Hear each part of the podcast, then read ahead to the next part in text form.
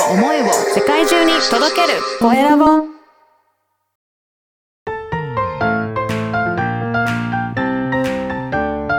聞く力能力技術魅力があるのに伝わらない社長へ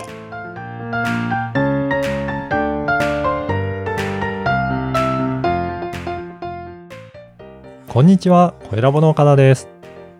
こんにちは、アシスタントのあまねです。本日もよろしくお願いします。よろしくお願いします。岡田さん、今回はどんなお話をしていただけるんですか？はい。今回はですね、えーちょっと11月になったということで、趣旨を変えてですね、聞く力も、あの、音声メディアとしてのメリットとか、はいそういったところをいろいろ伝えていきたいなと思って、今回はまずは、はい。声で伝える3つのメリットというお話をしようと思います。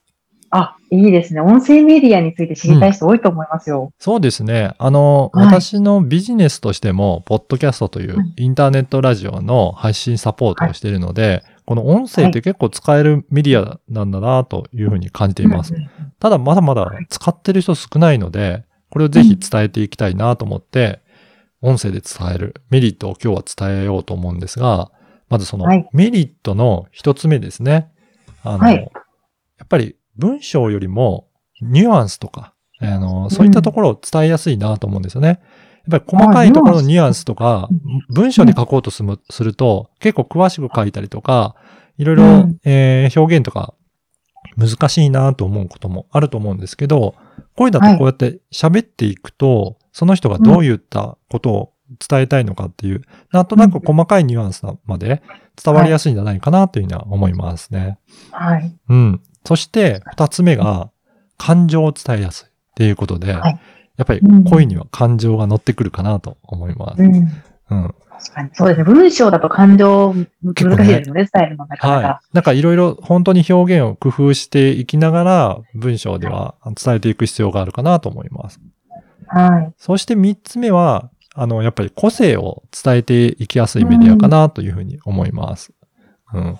なので、その方がどういった雰囲気の方なのかなっていうのもうん、なんとなく声を聞くと、そんな雰囲気もわかると思うので、結構私も、初めましてっていう方でも、ポッドキャストを聞いていただいたお客さんには、あの、なんとなく印象を最初から持っていただいて、それで、ううんん、あの、打ち合わせに臨んでいただけるので、最初から和やかな雰囲気でつ、あの、始まることが多いなっていうふうに感じますね。